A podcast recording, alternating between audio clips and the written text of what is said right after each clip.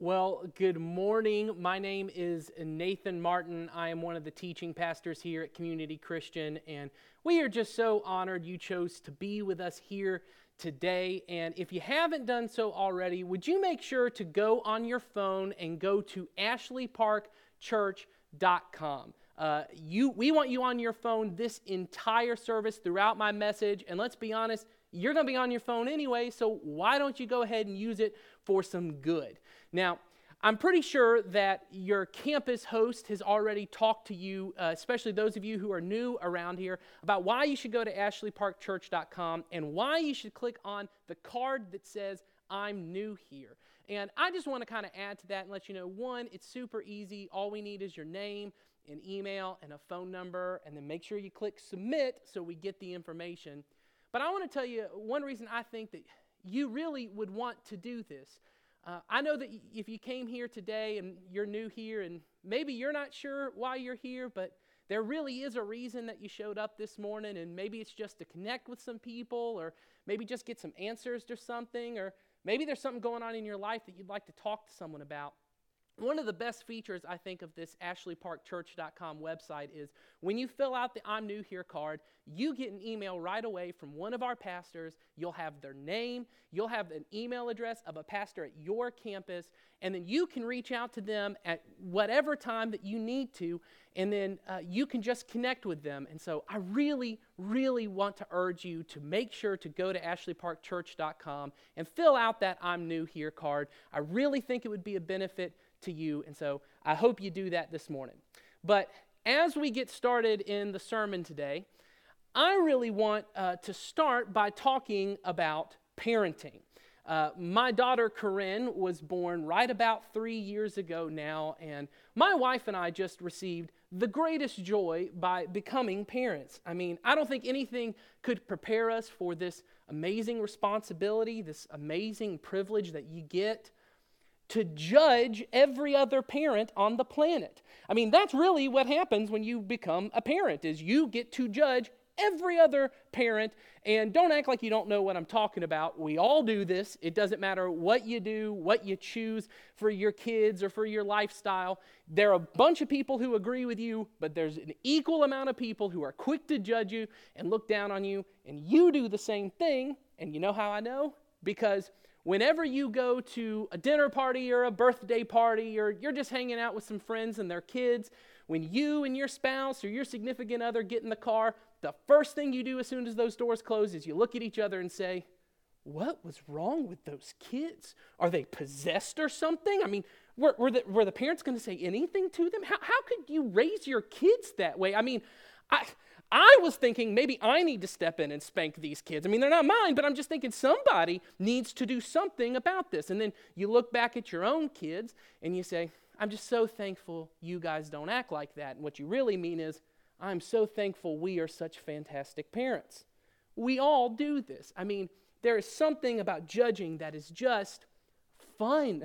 Let's be honest. We get to feel superior. We get to determine who is right and who is wrong we get to feel a little better about the chaos and insecurity of our own lives when I stare into the mess of someone else's life. And you don't even have to be a parent to do this. We all do this. In fact, you don't even have to leave the comfort of your own home to do this. Social media has made it so convenient that you can just sit and scroll and judge how somebody else raises their kids or how they spend their money or the things they wear or their political opinions or the food they eat right from the comfort of your own couch. It's just so simple now. We even have an entire entertainment industry that is built around judgment and feeling superior. It's called reality TV. And I'm not judging you because I watch a ton of reality TV myself, but let's be honest about this you don't watch Real Housewives of Wherever or Love and Hip Hop or Hoarders or Teen Mom because it feeds something in your soul. It just makes me a better person. No, you watch it because it's fun to feel better than all these messed up people. I mean, you get to feel at some point like, man, my life may be messed up, but it's not my strange addiction messed up. This is what politics has become in our, in our country. I mean, it's it's sports now. It, it, it's, it's not about trying to who has the best idea, it's about belittling and talking down to people who have different ideas. And we don't even call each other Republicans and Democrats anymore. We call each other idiots and bigots. I think it's why we're obsessed with scandals in our news and in our news feeds. There's something in us that loves to see people when they fail, and not because it makes anyone better, but because we get to feel better than. And our private lives are not any better than this either. We, we all have got relationships where I am desperately seeking the approval of another person, and I want them just to say, I'm okay, but all I seem to get is judgment and passive aggressive comments. And it hurts, but then I judge everyone else in my life. Our world has just become this wasteland of condemnation and judgment. And the problem isn't just out there, it's right here. It, it's in me. I'm guilty. You're guilty. Which is why we're starting this new series today called I Can Relate. We're continuing to look at this famous sermon of Jesus called the Sermon on the Mount, and we've been doing that for about the past six months, and we're kind of in the home stretch now, in the last chapter here. And in this sermon, Jesus is talking about what the kingdom of God, which is what he called it, looks like. And really, what the kingdom of God is, is what a person's life would look like if they totally were aware in every moment that the power and presence of God was with them. And this section of the Sermon on the Mount is really all about our relationships and how we relate to other people. And so, you know, we call it I can relate because you get that little bit of a pun there, but it also is because we can relate. We all know what it's like to have broken relationships or messy relationships or people who annoy us or frustrate us or offend us or people we've just tried to cut out of our lives altogether. And we're going to be learning in this series what relationships in the kingdom of God, his power and presence, really looks like. And today we're going to start by looking at Jesus' teaching on judgment. And I know that I don't have to read this because you probably already know based on uh, the video you saw just a, a few moments ago, and really just based on our culture, even if you're not a Bible person, you know what Jesus has to say about judgment. This is one of the most quoted parts of the Bible. And so I don't have to read to you what Jesus has to say. But I have 35 minutes to fill, so I'm going to read to you what Jesus has to say. This is what he says Do not judge or you too will be judged. Now, I bet you've heard that before you walked into this room today. We love this verse. It's so simple, it's so clear. Don't judge. Don't look down on others. Don't feel superior to other people. Don't condemn people for their behavior, the way they live. Don't refuse to accept another person. Don't judge. Don't do it. It's simple. So, why do we all struggle with this, like we just talked about? I mean, in theory, we all agree with this because none of us want to be judged.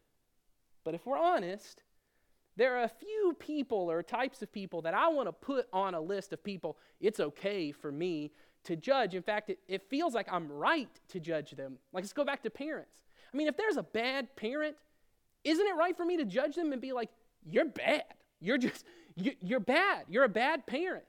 I, what about people who their personality just drives me crazy. And I, and I almost think it's wrong that they act and they live the way they do. Or what about someone whose political opinions or their beliefs, they're not just, I don't think they're wrong, they're offensive to me? Or, or what about someone who has a sexual past I disagree with, or sexual behavior that I disagree with, or a sexual orientation I don't like?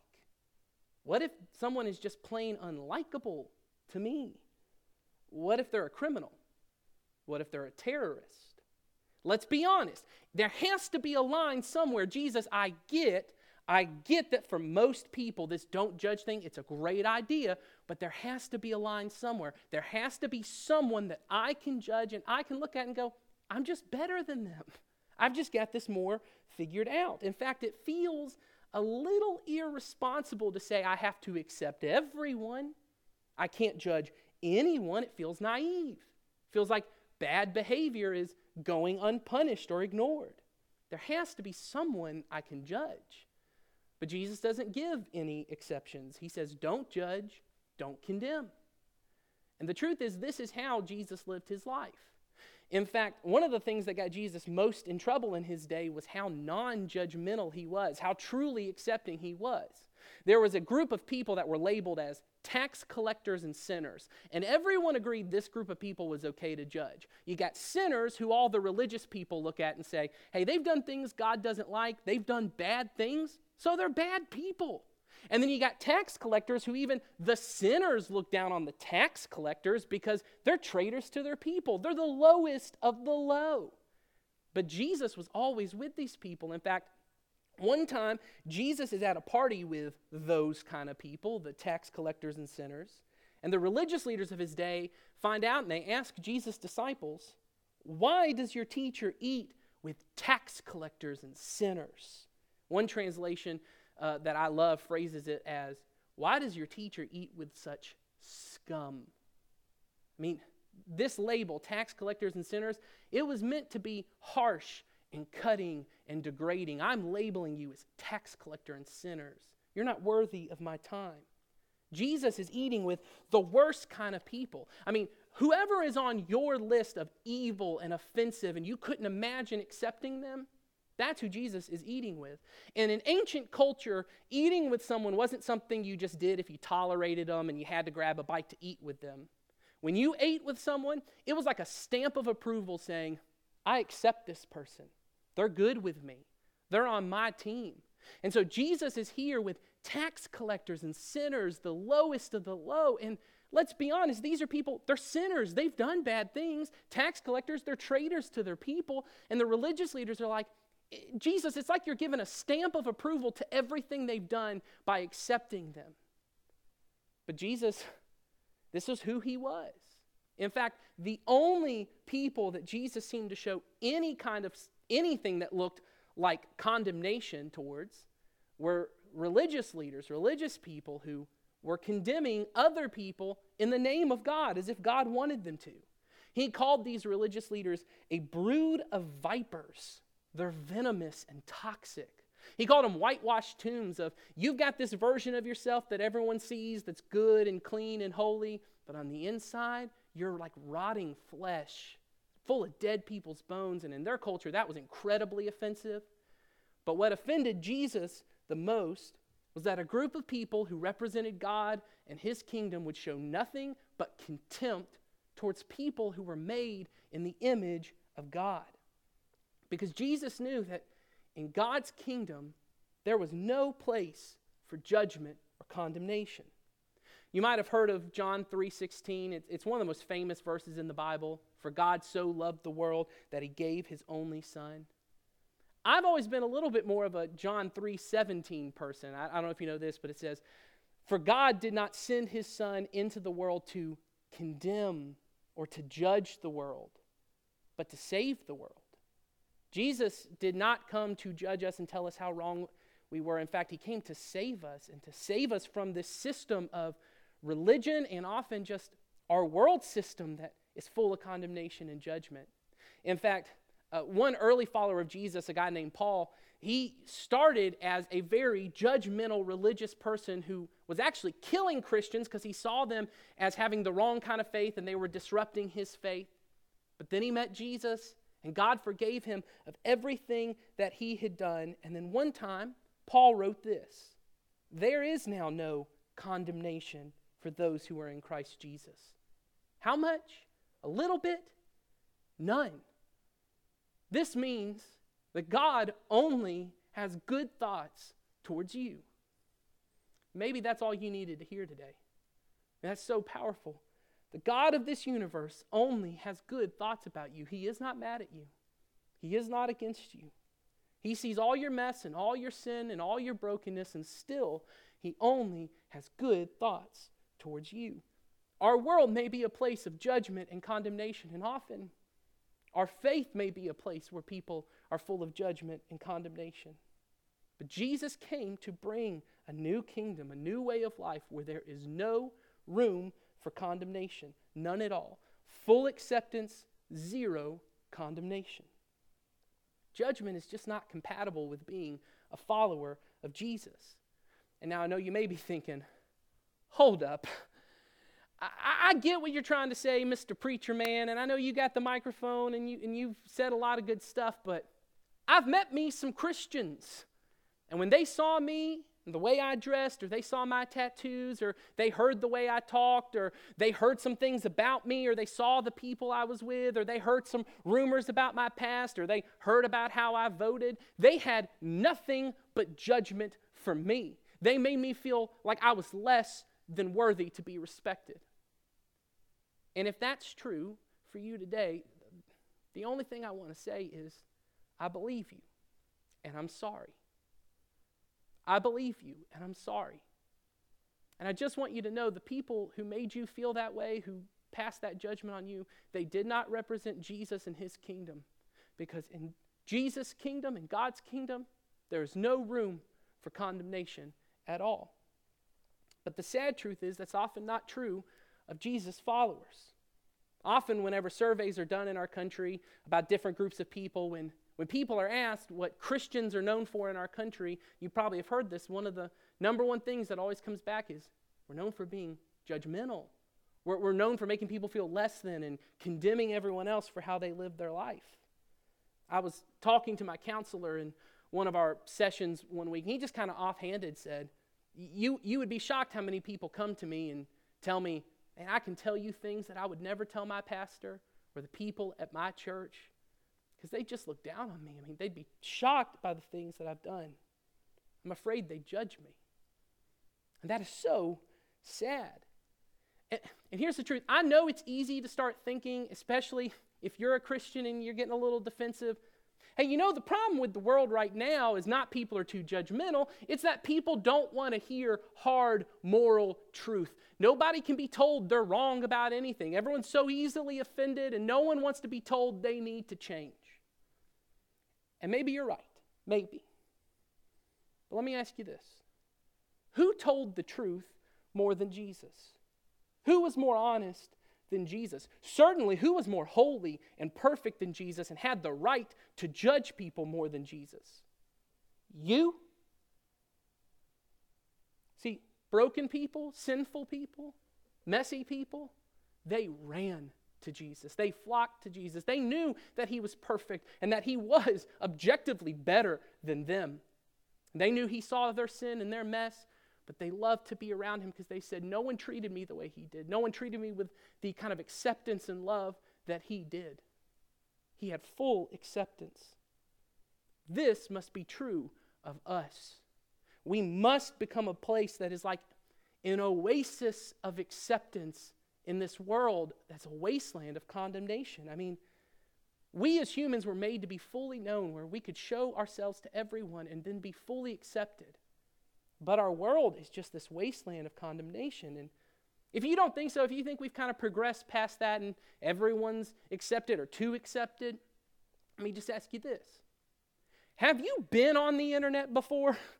I mean, let, us just be serious. You know, no matter who you are or, or, or, what group you belong to, there is a group of people out there who love the way you live your life and approve of the way you do things, and they'll accept you for whatever you do. But then there's other groups on either side that are willing to jump on your case and judge you and make you feel less than no matter how you live your life or what decision you make. And it happens to all of us. And so what happens is in our culture is all of us begin creating a version of ourselves that we think is acceptable to the people around us. And it's really an image that we're trying to maintain or manage. But the real us is back here. And when the real me spends all my time maintaining an image, you know what happens to me? I become imaginary. I'm no longer real. Yeah, this version of myself out here that I've created, that's accepted. But the real me, if they knew what I really thought, who I really was, there'd be nothing but judgment. But Jesus says in his kingdom, there is no condemnation. You never have to hide who you really are and what you've done. I mean, imagine Christians having such a high reputation for being people who are so accepting and so loving and so non judgmental that people flock to us with their problems. I mean, imagine someone thinking, I have a terrible secret. I've had an affair, or my marriage is falling apart and no one knows or I just lost my job and I have debt so high I'm drowning in it. or I have an addiction, or I can't stop yelling at my kids and my wife, and I don't know how to stop, and I don't know who to tell about it. I can't tell my counselor, I can't tell my spouse, I can't tell my best friend or people at work or my 12 step group. Heck, I probably couldn't tell my dog because he'd probably judge me. But I came to a church because I knew this was a place where everyone would accept me and no one would think less of me because of how, how I've lived, because they all know what it's like to be broken too. But before you start to think that this is just some kind of millennial, no judgment, everyone's going to get a participation trophy because they tried kind of ideology that's never going to work in the real world, let me say what this isn't. Jesus is not calling us to be naive, easy come, easy go, no one's held responsible for their actions kind of people. We must be people who discern right from wrong. We have to be people who, when we see something that's sinful, we say, that's sin, that's not right. But we also have to be people who don't judge, because there's a difference between discernment and judgment. See, no one's offended when they go to their dentist and he says, hey, you know, I'm noticing your gums are receding and you got a lot of plaque buildup, and I see a couple cavities. I think you're not flossing enough, and you really need to floss. No one's upset because that's the dentist's job. He discerned what a problem was and he identified it.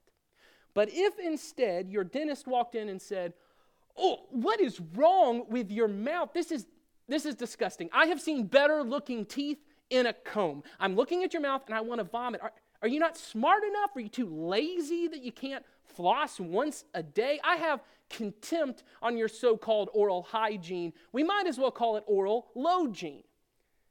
Now, you should be judging me for making that joke because it was terrible, but here's the point. You might need a new dentist if that's how he chooses to treat you because there's a difference between discernment and judgment. And the difference is in discernment, I identify behaviors as harmful or sinful or unhealthy. But in judgment, I, I identify you as bad, you as wrong. In discernment, I may tell you what you, what you need to work on because I love you and I care about you. In judgment, I treat you as someone who is not worthy of my time or my respect. You see the difference? Being non judgmental doesn't mean you have to be naive or that you don't hold up standards for people, but it means we don't ignore a person's basic humanity as someone made in the image of God.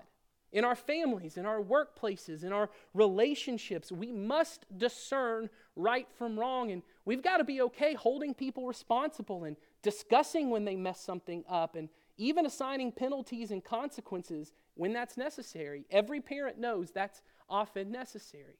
But we have to do so in such a way that we never forget this is a child made in the image of God. And I don't say this from a place of judgment. I, I, too am guilty of looking at people in my life through this judgmental lens where I just see them as a collection of problems that they cause for me. And I often take delight in looking at other people and looking at their mistakes and feeling superior. And I spend more time than I'd ever be happy for you to admit gossiping and sharing things about other people. And maybe I'm the only one. But I think the truth is, many of us have been trained to just be cynical and judgmental about people by our world. And we call it wisdom. We call it looking out for ourselves. We call it telling it like it is. But it's just being judgmental. And we've been trained by our world. And so, if we want to live like Jesus, we have to learn from Jesus how to do that. And so, what does it look like to become an oasis of acceptance in a world full of condemnation? Well, let's look at the entire teaching of Jesus now because we've only looked at the first sentence. So, this is what Jesus says Do not judge, or you too will be judged. For in the same way you judge others, you will be judged. And with the measure you use, it will be measured to you. Jesus is teaching us a relational aspect of the kingdom of God. In it, we ask, How do I want to be treated? In a few weeks, we're going to look at Jesus' famous golden rule treat others as you want to be treated. Jesus here is saying, How do you want to be judged? When you've made a mistake, when your secret that you've been hiding comes out, when your mess of a life becomes so unmanageable you can't hide it from people anymore, how do you want them to judge that? And let's be honest, you don't want them to judge it at all. What you want is you want the opposite. You want mercy. Jesus is asking you, what measure of mercy do you want others to give you? We have to ask ourselves that. Because, see, I can pour out a bucket of mercy, or I can give you a thimble. I got a bucket and I got a thimble. And if I'm a thimble kind of person when it comes to mercy, where I don't cut anyone any slack and I'm quick to look down on others and tell them how much of a disappointment they've been to me, then I should not be expecting anyone else to pour out a bucket of mercy on me when I mess up. Jesus is just saying, hey, this is a law of relationships. You see, when I mess up, what I want is I want someone to pour out a bucket of mercy on me. I want them to take every aspect of my life into account when they think about my mistake. See, I want you to think about my genetics, you know. Hey, you know, Nathan's Nathan's German, so he's got a lot of hot-blooded, you know, nature in him or I want you to take my family history into account, you know. He was a pastor's kid. He was Ed's son. He didn't have a lot of shot in this world. Or I want you to think everything about my personality and my, my Myers Briggs type. You know, he's an ENTP, and whatever that means, you just got to deal with that. And I want you to take into account that my dog died when I was eight, and that some girl dumped me when I was 13. And I want you to think about my weaknesses and my insecurities and every part of my personality. I want you to take that all into account when I mess something up. And then I want you to pour a bucket of mercy on top of that and say, hey, you're still good with me. Yeah, that hurt and that was wrong, but I forgive you. You're still good with me. I want that, but I don't want to give it out. Because this worldview requires me to choose to identify with the person whose behavior I found so distasteful or so offensive. And that's really hard because what it forces me to do is I have to push past my own personal hurt or the disappointment they've caused me, or I have to push past my personal opinions and ideas, and I have to push past their behavior that I, is just so wrong to me, or their failures. And I have to see them as a person. Not only that, I have to see myself in them. I have to say, you know, I don't really think the way they do. I don't have their personality, but if I did, or, you know, I didn't grow up like they did, but, you know, if, if I had what happened to them happen to me, I might think the same way. I might, I might do the same thing. And let's be honest, that is just not as much fun. It's so much easier just to feel superior and to judge, and it's more fun to gossip about the person or just to cut them out of our lives altogether. But mercy, which is this opposite of what is the opposite of judgment, it requires something more. In, Hebrew, which is kind of the, the earliest biblical language, the word for mercy is actually coming from the same root word for the word womb. And really, what that means is that it carries this word picture. Mercy, when people would have originally heard it, carried this word picture of womb like love. It's the kind of love that a pregnant mother would have for their child, where they just identify. It's almost like we're one and the same, and what happens to me happens to you, and vice versa. Mercy requires me to see you as an extension of me, that we're one in the same. And Jesus calls us to be merciful people. At the beginning of this famous sermon, Jesus said, Blessed or happy are the merciful. These are the kind of people he wants us to be, to be people who have this same kind of womb like, tender, and forgiving and compassionate love that forces us to see ourselves in the person who has offended us, even to the point of someone who maybe who has wounded us, our, our enemies. And I get that might have turned you off to this whole thing because you're thinking, that just sounds super naive and it's too soft. It's just not practical. But here's the truth for followers of Jesus, we don't do this because it makes sense. We do it because it's what's been done for us. We do it because when we were only worthy of God's judgment, we were unacceptable to Him, He put His stamp of approval on us. He poured out buckets of mercy, this womb like tender love on us when He died for us. Which is why, if we want to be merciful like God is, we need the power of God to do this.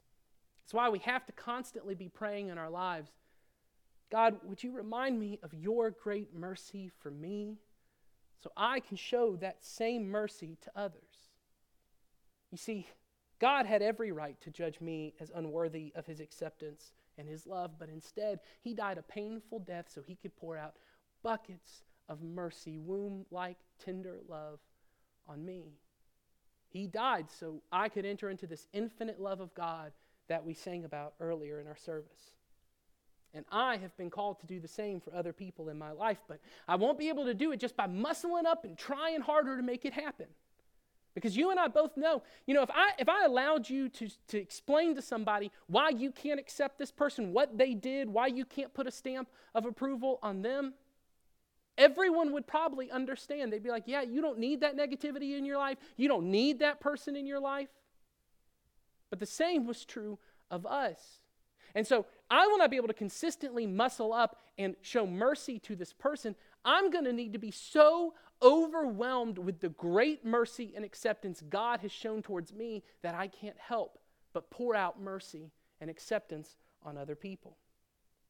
So here's my question for you What does it mean for you to be an oasis of acceptance this week?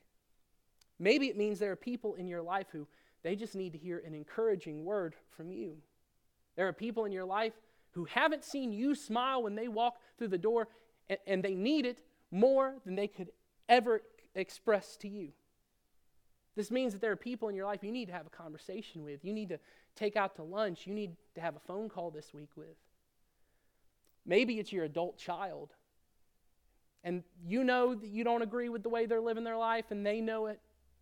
But really, what they need to hear from you is a phone call or a lunch where you sit down and say, Hey, I know we don't always see eye to eye, but you have my stamp of approval because you're my child. I love you. I'm proud of you. I care about you. Or maybe it's a difficult coworker and you're always butting heads with them, and maybe you just need to take a moment to see them as a person and have a conversation where you say, Hey, how's your week going? How's everything going at home? Show them that you care. Maybe it's someone who's failed you. They've disappointed you, and they know it, and you know it, and you're reminding them of it, and it's all you can think about when you see them. You need to say to them, Hey, I don't hold that against you anymore. You don't owe me for that anymore. Maybe for you, being an oasis of acceptance means you don't engage with the judgment of other people. And what I mean is, the reason that gossip is fun, one is because it always involves judgment, but also because when I'm the one who's got some gossip to share, I got some juicy news to share about somebody, Everyone else is paying attention to me. They lean in, they ask questions, they want to hear as much as they can. And that's fun. And so, what if you were so non interested in judging other people? What if you were just not engaged with it? And so, when someone started gossiping to you, you just didn't engage. You didn't ask follow up questions. You were just kind of like, hmm, okay. And, and to the point that gossip stopped being fun around you, and so other people stopped gossiping when you were in the, they were in your presence. See, this is the power of the kingdom of God. It, it's not just that you accept everyone else around you, but in your presence, you're an oasis of acceptance. And so judgment and gossip is not fun around you. And so people just don't do it. How amazing would that be? Let's do that this week. Let's be people of high acceptance and zero condemnation. Choose a person this week and practice with them. I mean, who's the person you can't help but seem to think lowly of? And you've always got something negative to say, you've always got some gossip to share about. Who's the person that just needs more than they could ever admit to feel approved and accepted by you? Who needs to see a smile on your face when they walk through the door? Who needs to have a conversation with you and feel like you care? What's the place you could be an oasis of acceptance where no one feels judged? I want to pray that God will give us His Spirit to do this because we need His power and presence to ever make this happen. And I'd like to pray for us now, but would you stand right where you are right now? And I'd like to close us in prayer and ask God to help us to be people of high acceptance and zero condemnation. Heavenly Father, we thank you for Jesus. We thank you for the fact that when we did not deserve your mercy, when all we were worthy of was your judgment and condemnation. You poured out buckets of mercy on us. God, help us to be people who do the exact same thing, who in every environment we are an oasis of acceptance, and everyone knows you're good with me no matter what you've done. You are approved around me. Give us your power and presence to do that for the people in our lives. We thank you for Jesus who made all this possible. It's in his name we pray. Amen. Well, thank you guys for being here. We will see you next week for the second week of I Can Relate.